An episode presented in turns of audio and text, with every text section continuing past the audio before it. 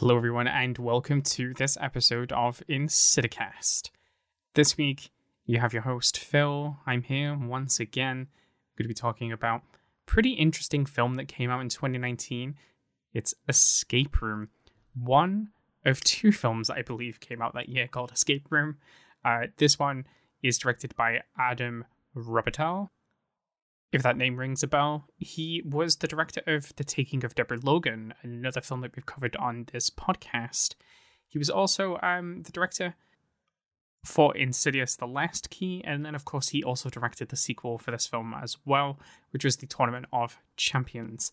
Uh, I may cover that at some point in the future, but we'll see how it goes. This is kind of uh, an interesting film, I think, to go over. I think for me personally, this film is a complete missed opportunity, and it's a shame that the film ended the way that it did, and that the sequel is what it is. However, we'll get into that towards the end of this episode. First, I just want to go over like some of the main plot points and some of the things that I think are done really, really well, and things that don't quite work for me personally. First, let's get into the cast. Quite uh, an interesting and diverse cast. Two people in particular are faces that you'll know extremely well. The first one being Deborah Ann Woll, who plays Amanda Harper. You'll probably know her from True Blood, and of course, she was also in the Daredevil series, the most recent uh, thing that I think would come to a lot of people's minds when you think of her. And of course, she was she was great in that show, absolutely. Uh, the other person is Logan Miller. Um, he was in I think Love Simon. He was also in um, The Walking Dead, I believe, for uh, probably about a year. I think he played someone called Ben in that as well. Funny enough, in this film, he plays Ben Miller. And then the only kind of major thing that I remember him being in as well was I think it was Guide to the Zombie Apocalypse. I believe he was in that as well. I haven't actually seen that, but I remember him from the the trailers for that film. So he just seems to be a face that crops up quite a lot. So it's kind of cool to see him in this also. Uh, finally, to just skip over the rest of the cast, because obviously some of these people are quite important, uh, we have Taylor Russell, who plays Zoe Davis, uh, Jay Ellis, who plays Jason Walker, Tyler Labine, Labine, who plays Mike Nolan. Then we also have Nick Dodani, who plays Danny Khan. And those are kind of the other people in the cast that really particularly matter. So, um, yeah, let's get stuck into this film because I have some bigger thoughts as well uh, about sort of like the ending of the film and this where this goes. So, yeah, I generally I think like so the the film kind of starts with uh, a pretty good introduction. I think it's very fast paced, sets a good tension, good environment. Ben's like trying to solve a puzzle, and at this point we don't know that he's like one of these central focal characters. We just think he's some random guy, and I have some opinions about this also. Um, and then it's sort of like him trying to figure out a room, and it feels very like on brand of I think what a lot of escape rooms tend to look at when you look at like pictures online and stuff. I think this film definitely inspired a lot of real escape rooms. Uh, I don't really know how popular this kind of was before this film came out. Uh, I don't really remember people talking about going to escape rooms a lot, but I think after this film, a lot of people were really interested in escape rooms, and uh, yeah, it's kind of uh, kind of an interesting start. And obviously, it it's kind of left on a bit of a cliffhanger, which, you know, we'll see what happens there later on. And then we're sort of introduced to Zoe. She's sort of sat in class. Uh, she looks very innocent and very compelling. A very good, like, introduction for uh, sort of a, a, main character, really. She is very much the, the POV of this film. She is the central focal point for quite a lot of what's going on. Uh, she's in a lesson to get some very weird lecture uh, where the teacher just, you know, says some very generic, non-descriptive thing about what an actual lesson is, and then kind of ends it talking about something to do with atoms. And it, this kind of referenced a thing called like the observer theory, which is a pretty interesting uh, scientific theory in itself. I don't think this film does anything to justify including this within its initial plot. I don't think it really leads to anywhere. I don't think it really you know enhances the story in any way. It's just an interesting science fact that this film wants to hammer on home to people for whatever reason. And I know there's probably some people that I think of some very artsy way of including this, but it is not, in my opinion, in any way the most important or integral part of the film. Uh, the characters, the motivations, or anything like that. It becomes a very off the cuff thing that happens towards the end of the film, and that is it. Uh, but then we get introduced uh, to Jason, who's probably uh, interesting, quite a central focal point towards the beginning of the film. Um, a lot of things centered around him and his office, and he gets uh, a box, a black box. They all get a box, uh, and they all have an interesting card inside. And the card reads a very personal message, which you think uh, would relate to that person in in particular. But I, I mean, by the end of the film, like the cards kind of do, but kind of don't at the same time. So I'm not quite sure how this links. However, the film does a very good job of leading these cards into the next characters.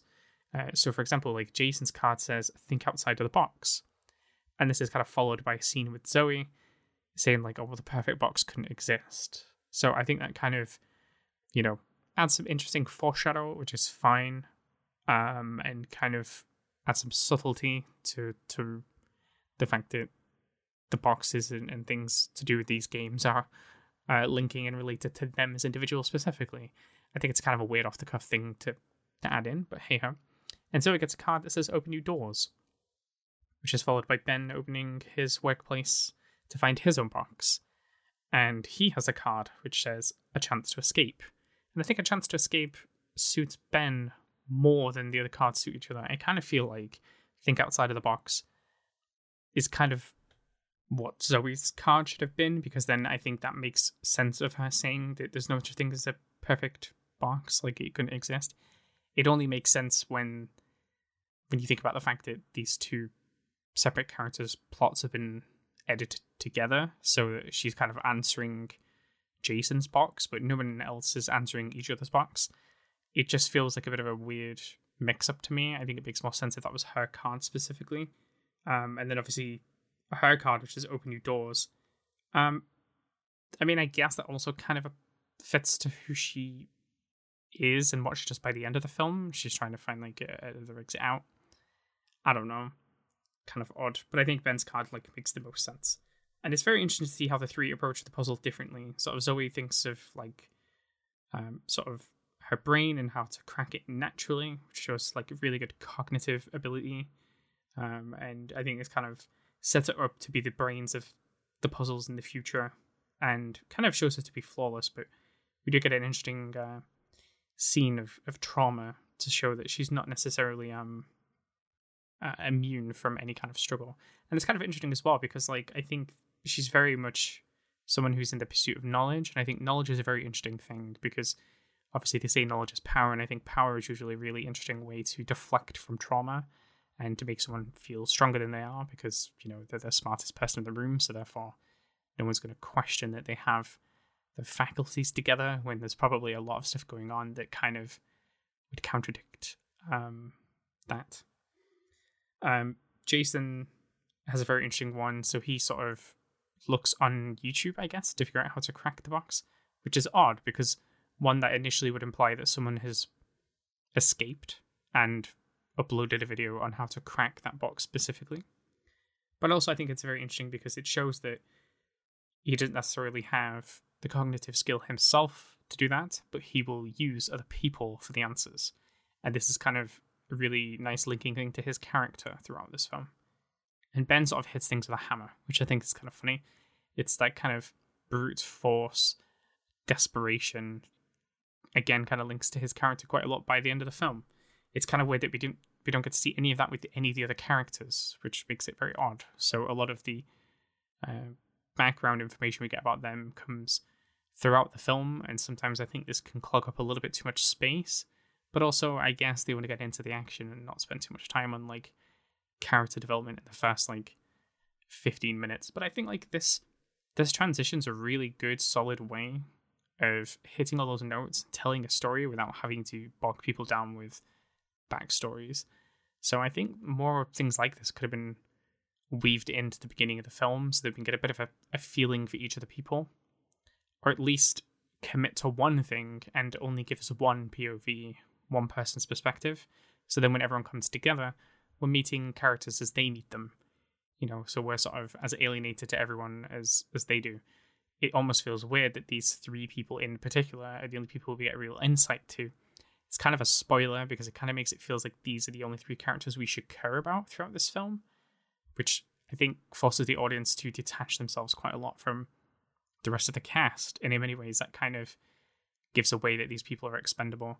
It kind of reminds me a bit of like Final Destination, where it's like we have this big catastrophe thing, but we only focus on these specific, like, you know, five or six people. You know, it shows that, but then even within that group, there's an element of like, oh, we only have these three point of views. So you know that the rest of them are going to die because no one cares about what's happening to them. So yeah, it's kind of a weird sort of parameter this film is set up from the beginning. However, as we get into it, uh, we get this kind of interesting scene with Amanda. She sort of goes through the check-in. We sort of see a bit of the procedure, and then Danny sort of swiftly follows behind. Kind of weird because we don't get to see his introduction, so he instantly kind of comes off really suspicious because we don't get to see him be checked in the same way despite coming in after her. And I don't know if this was intentional by uh, the writers and director, but it comes across that way because it instantly creates a disconnect of what a normal procedure looks like, and then someone who just seems to dodge the bullet. And we don't get to see Danny before that, so we can't assume then that he was there before. Bit weird. Uh, so the then sort of in the waiting room, and this is kind of uh, an interesting point. We get to uh, introduce ourselves to the rest of the characters, and you know see sort of how they bounce off and work towards each other.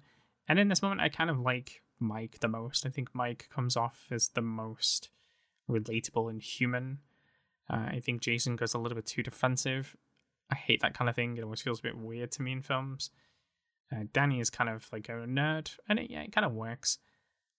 It, it's it's all kind of it's all good at this point. It kind of sets really good dynamics between everybody, and yeah, they kind of realize that the room that they're actually in is actually the first room. So they start to discover what's going on. Things start to heat up. It all starts from uh, Ben trying to take off the um, door handle, and he realizes that there's like a an oven, and this kind of sets on some crazy heat scenario where things sort of kick off. Kind of a cool room, uh, really good design. One thing I will say about this film is every room that they make is very well designed. It looks incredible. The set pieces are great. The acting throughout is relatively okay. Um, the panic seems somewhat genuine for the most part. Sometimes it's a little bit overdone, but I guess that's kind of something that can happen when you, you know, try to create drama or something that's not really scary uh, at the moment. Some people do it better than others. That's all I'm going to say. And yeah, it's kind of cool. So they sort of realize that they have to um, fill the coasters with water. This is down to following the rules, a little message they get from a phone. And this kind of opens like some trapdoor in the escape. Uh, we get to see here that Jason is a little bit more of like, I will kill anyone for the sake of survival kind of guy, but uh, yeah, it comes off a little bit strong to begin with, almost arrogant, but I guess that's kind of the point. It was an interesting first room. I had to give big props as well to like again with props and stuff. The clues are really good. Sort of the newspaper that says like five people die uh, in a fire. I think that kind of thing is really really cool. Uh, we get to see a little bit of Zoe as well, having these scars uh, that kind of shows why she's really scared of stuff. Uh, yeah, pretty cool. Um, yes, they escape through this hatch. They go into the second room. So the second room is kind of like a cabin in the woods. Everything's kind of ice and frozen over, and then essentially they have to first get out of the cabin, which is done through like a seven code lock. Uh, kind of nice. This links to Ben's past, as the clue is Rudolph, and that was uh, a song that they were singing when he had a car accident. Kind of weird in this film because obviously this is meant to be around Thanksgiving, which I think in America is somewhat close to Christmas time. Uh, and then obviously that is a specifically Christmas moment. So I guess it was intended in terms of the game maker's intention to have this be around that period of time, but also uh, kind of weird how a lot of this film is set around festive seasons, yet doesn't look in any way festive. uh, it's pretty crazy. Yeah, so they essentially escape and they realize that they're in this like frozen dome with a frozen lake, and yeah, things get cold. They have ice, cold air blowing through. It's all like dramatic. And they go around searching for clues to try and figure out how to escape. of course, Mike makes a very good point here as well, talking about the extreme heat to extreme cold and how that can like make people ill. Uh, super interesting dynamic there. And of course, they get pretty desperate in this place. Uh, tensions grow a lot more here because of, you know, I guess like the survival instinct kicks in. And Jason makes a very good point about like how people become, you know, crazy and delirious and stuff because of hypothermia. It's all very cool. It's like a very naturalistic fear of um, things potentially going wrong. So they do find some cool uh, clues. So they find uh, a compass, um, which seems to point south instead of north, which links to this boat thing that they found where it says uh, like the true north is a lie or something like that. Uh, kind of cool. And then they find uh, a fishing rod and a magnet, which brings out this big cube full of ice and a key in the middle. Uh, it's all really cool. It's all so well thought out. I actually think it's a really cool um, design for real life escape room. Really, it's it's amazing actually, and obviously they they try to share the coat, but also um, melt the ice whilst the room is getting colder, which is very very difficult. But they do this to get the key so they can escape. This room is uh, definitely one of my favorite designs. I think it looks really simple, really cool. Gives you that sort of Camp Crystal Lake, but with ice kind of feeling. You know, I I really dig it quite a lot. Although it does open with just a door, which I think is the least creative exit. But then again, it's either a door or like a hatch quite a lot of the time, so it's kind of take your pick at the moment. Uh, but they go to room three. Room three is pretty cool. It's very trippy. It's like an upside down like bar, and obviously it sort of routinely uh, plays the song Downtown uh, as the floor starts to fall away from them. So they have to climb around all the obstacles. Uh, it's really, again, really well done how they did this because quite clearly, like, they had to have a real set was bar was upside down, but obviously it just wasn't as deep as probably what it appeared on screen. I'd like to know how they did it, to be honest. Um, I will say one thing: I do think the fall itself looked really fake. Uh, it looked a little bit too CGI, almost to the point where it kind of looks like those fake floors that you'll get at like theme parks and stuff, uh, the imitator drop. So that's kind of awkward. But but that aside, like I, I really enjoyed this room. Uh, there was a lot of really good tension. If you're afraid of heights, like me, like it's it's super creepy to have the floor fall away from you like this. And obviously, the goal in this room was to kind of uh, find all the numbered um, Morse code things to find the, the safe combination. And then inside the safe was the 8Q, uh, which acts as like a doorknob. Kind of interesting how a door handle is missing when you get a door handle at the beginning of the film. Kind of makes you wonder if they kept hold of that. It would have made the things easier. You know, I, I, I would assume this sort of stuff is intentional. You know, you can do it the, the easy way or the hard way. Um, for example, if they would have, I don't know, took something hot from one room to another, they might have made the uh, freezing of the key a lot easier. You never know. All right, yeah, super cool. And so, unfortunately, Amanda dies during this. Very, very sad. Uh, she falls to her death. She ends up dropping the eight ball onto the actual uh, floor, and then they said to leave it. Don't know why you'd want to leave it because then you're just admitting everyone's going to die. So she does the brave thing and she sacrifices herself. Very, very noble. Uh, and it's a very sad end, actually. I kind of said she died. I really like Amanda as a character, and I like Deborah Woll as an actress. So it's a shame to see her go so early. But yeah, it was a, a really cool room. Going this now, uh, going through this now takes you to the fourth room, uh, which is sort of like a medical room, kind of like a hospital, really. And it's kind of odd because it it almost gets portrayed in this film that each room is like designed for someone in particular. Um, and this room feels like it's a blend of everybody, which is kind of odd. So it's it's kind of hard to tell the intention behind some of the room designs because it feels sometimes like there's an Easter egg for everybody to take away, and this room's one of them. And in this, we get to see some background for Danny, some background for Amanda that we didn't fully fully get uh, information on, which is shame because it means like I didn't even talk about Danny dying in the ice room. Oh my god, yeah. So Danny died in the ice thing. All I'm gonna say is it was uh, tragic. Of course, they died, but it was extremely choreographed within the cinematography. Like the camera loomed on him way too long, and you think, yeah, he's gonna die. and unfortunately, that kind of stuff gets uh, very readable when a lot of directors, I assume, uh, in input those types of things to be a surprise to catch people off guard, and they never do, it, man. They they leave it for too long. It's just never working. Anyway, so in this medical room, they see medical files. Medical files again gets information of where they all come from, and this is where they kind of realize that actually they're all there because they've all survived. They're all sole survivors, and therefore they have this linking thing in common. It's a kind of an interesting angle actually, because essentially it, the, the biggest thing that I can compare this film to really is like Saw. And this is my biggest gripe about this franchise, really. This franchise could have been the next Saw franchise, except without the gore, and essentially for a new like generation of people that seems more relevant and stuff we could make bigger, you know, commentary on the way things are today through these films. This could have been, you know, the the reinvigoration of that instead of a, a torture room. Instead, it is a puzzle room. You know, it's an experience and things like that kind of interest me a lot. And it's a shame that this film really didn't sort of excel with any of that. And it again, what makes a sequel for this film even harder to digest. This film had a really big opportunity to do that, and maybe in a way they knew that and wanted to steer away from it as much as possible. But to me, that just kind of cheapens the whole thing and, and ruins it. You know, there's nothing wrong with referencing something that is good and something that works, as long as you can bring a new and interesting idea to it. And I think that this is a new interesting idea.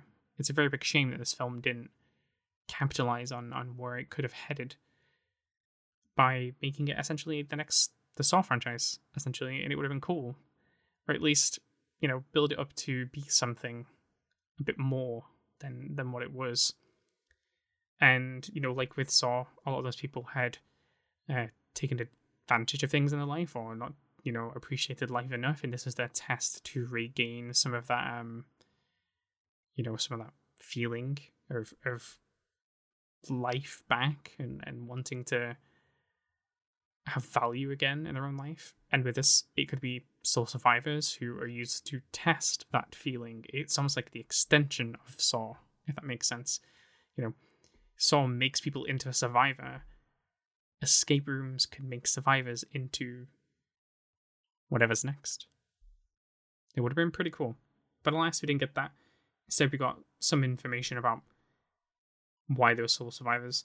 And we get a five minute timer. Uh, this is where kind of Jason takes over a little bit more throughout the film and tries to take charge. He sort of convinces Mike to uh, be electrocuted essentially until he dies, which is uh, an awful shame. Uh, because it was for no for no good reason. Essentially, it wasn't about raising the heart rate; it was about lowering it. So, yeah, it's, it's such a waste of life. But that's that's how it is in Jason's mind. It's choosing to survive, which means choosing to listen to people and, and falling for those types of things. Zoe gets on a, a bit of a crazy rampage. She thinks that the way out is not the real way out and that there's a way to escape the room differently, which makes sense, I guess. She breaks all the cameras, and again, she references this thing with the observer theory. She thinks that well, if they can't observe them playing the game, then they can essentially become like statistical anomalies that um, can do something that will bypass the system because they're not being observed. And I get it, but it's a very, very loose, loose uh, reference to the observer theory. And again, I don't understand why this was even used as a metaphor throughout this film. She could have just come to this conclusion and done it herself without having this included. It's just it almost feels pseudoscientific, even though it's really scientific, but it kind of takes away from one, how interesting uh, the observer theory is, and two, it takes away from her smartness because it almost feels like she's kind of like what a flatmate says. She's just making things up, making words up. That's what it sounds like because it doesn't correlate to what people expect when someone goes through like a logical thought process. It's just like, oh, this random scientific theory that I remembered, here it is, and now it must apply to this everyday occurrence in life. Yeah, most people don't feel that way. Most people don't think that way. It's kind of a weird choice. But alas, she stays behind, and Jason and Ben move on to the next puzzle. Uh, then we get to room five. Uh, this is a very trippy room. They get drugged with something, and then they have to find the antidote. And essentially, the camera does some very cool stuff here. It gets very trippy, very like distorted, uh, and we get like a first bit of comedy and real um, weightlifting throughout this film. You know, I think like Ben tries to have as much comedy as possible. He tries to be the comic relief. It's kind of his character in general, and kind of what Logan does quite a lot in his uh, his films. But this felt the most um, like realistic and genuine moment for comedy because it's you know it's a ridiculous drug scenario, and they find the antidote.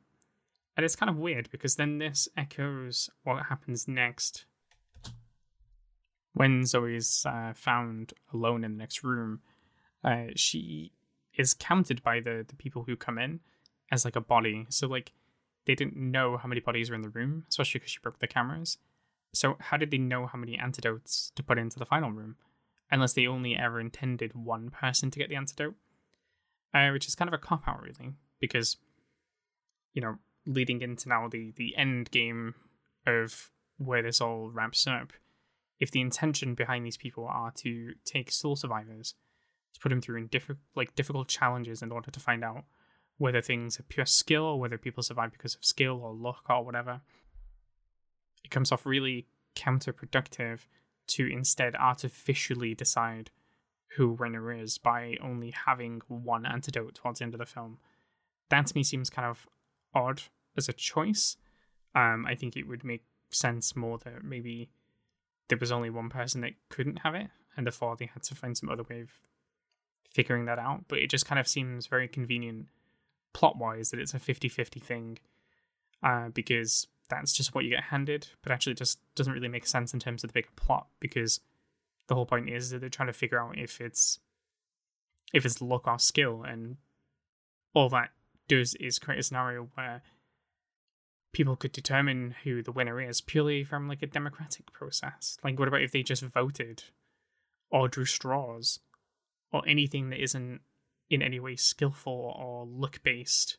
I mean, maybe drawing straws is like look based, but neither option particularly feels very good.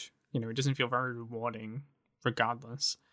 So I think that that's just kind of a plot thing to make the ending a bit more interesting rather than it sort of making factual, logical sense throughout. And it's kind of odd because this film puts a lot of emphasis on logical decision making, rational thinking, you know, you're solving puzzles. And then to have a thing at the end which is kind of just a look of the draw kind of undermines a lot of that, you know, a little bit. And I think the film tries to touch on it a little bit, but not enough to justify that, in my opinion. Uh, ben then finally speaks to the game master, not the game creator, that's kind of a hint for the next film, of course. Uh, who basically talks about like how humans love watching other humans struggle, gladiators, that type of thing, people fighting to the death. We've seen this quite a lot of times now. Hunger Games, Squid Game, all these types of, you know, things. Even Hostel to some degree, um, Saw to some aspect. You know, it's nothing new to have an observer watching for entertainment or for other people's entertainment so I don't think the ending is in any way groundbreaking. The plot overall, then, isn't in any way groundbreaking. It's not doing anything new. It's kind of just recycling a lot of the same material that's already been done.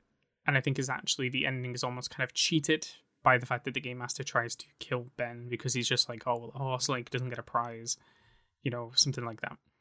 Therefore, like saying like, oh yeah, well we made a good show, but like we're not actually going to give you anything. And that kind of really ruins it, I think, for me, because I think the whole point of these people is that they want to have a genuine, fair competition with people from different backgrounds, but all have one thing in common. And then basically saying, actually, it doesn't matter who anyone wins anyway. You know, maybe, yeah, like, kind of like how Ben said, like, with TV, like, people just get bored and maybe it is all just for ratings and for the show, but, like, surely a part of any competition, you know, if you think about other game shows that exist, you know, even something a bit more voyeuristic, like Big Brothers and stuff like that. You want the winner to win, and you want the winner to have a prize that you know feels rewarding as a viewer because you think I've invested my time rooting for this person. Probably these people invested time donating money to this this person. You know, if you take like a Hunger Games scenario or something like that, um, it's kind of then a bit spoiled to just say, well, actually, you know, they don't get anything. I don't think that that's very realistic in my mind. So for me, the ending does absolutely nothing for me.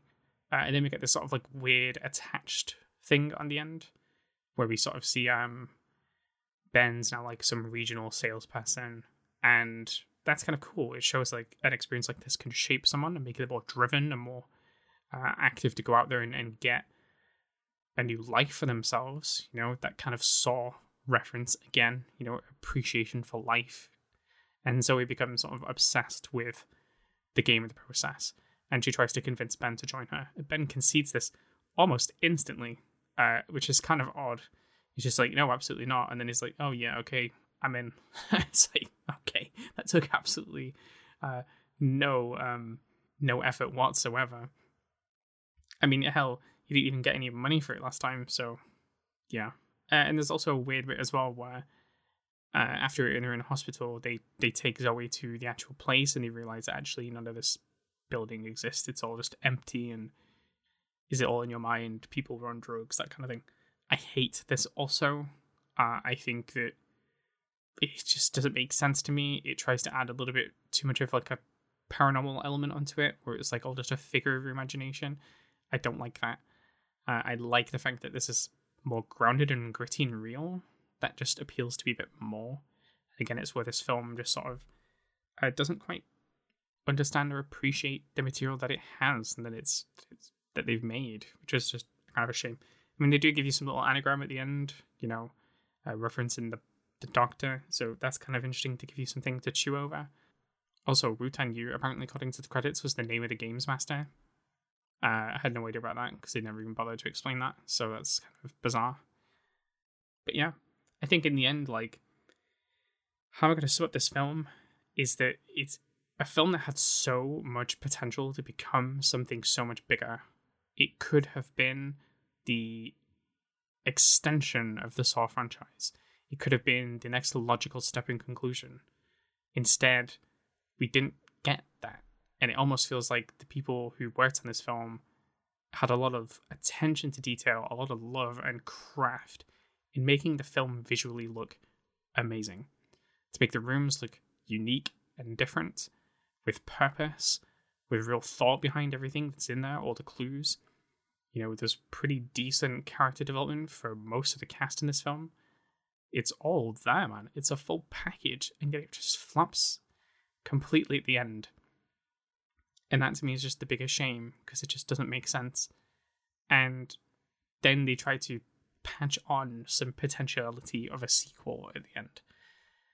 One thing that I always know about horror films is that when they're trying to push for a sequel, it's usually the case that they shouldn't get a sequel because, you know, they're they're hoping that it gets enough of a draw that they can justify uh, spending a few more thousand to, to crank out another one, and usually the lesser quality, like we see with the sequel.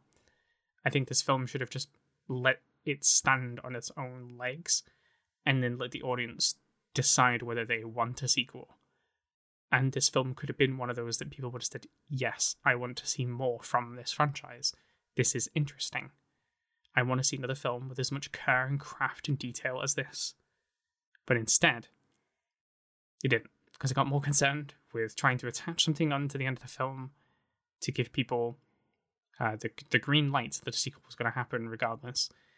And yeah, I don't know if I'm ever going to cover the sequel on this channel to be honest, because I really don't think there's a massive lot of substance to it. It feels very much just a rehash of the first one, but with less detail, less care. The set pieces are somewhat decent in that film, but the Tournament of Champions idea is a film too soon. This is a film that should have been done at least three to four films in. They should have done more films with more commentary, more teasers into the world of what's going on and these people, and introduce all these characters. So then, when we finally get the big team up movie at the end, uh, we all have a stake, and maybe we all have a personal favorite that we want to win. Yeah, we can be then in the shoes of the people who watch the stuff. We become them, right? And then, you know, you got a big political commentary there. Instead, it just jumps the gun, and because of that, it wastes a massive opportunity. And it, it's such a shame. It, it really, really is. So, yeah, this is my thoughts on Countdown, released in 2019, by the way. One of two that came out that year, but uh, this one I believe is the much preferred one, and I would agree with that. Uh, do let me know what you think. Uh, I would rate this film a solid three out of five. I think that's fair. I think it's just above the middle. Um, solid beginning, middle, flops towards the end, unfortunately. Uh, but I do enjoy this film, and I will watch it a few other times, and I, recommend people to watch it. I do regularly because I think, I think when you look at things from my perspective, they could potentially take some away from that. But that's just me. uh, yeah, do let me know what you think. Uh, check out the link within the description.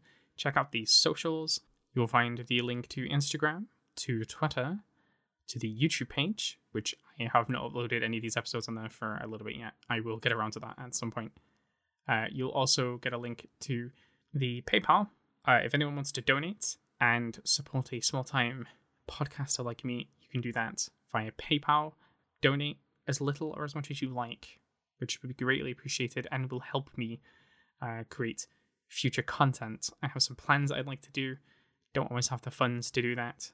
Anything that people could donate would be a great help. I appreciate it.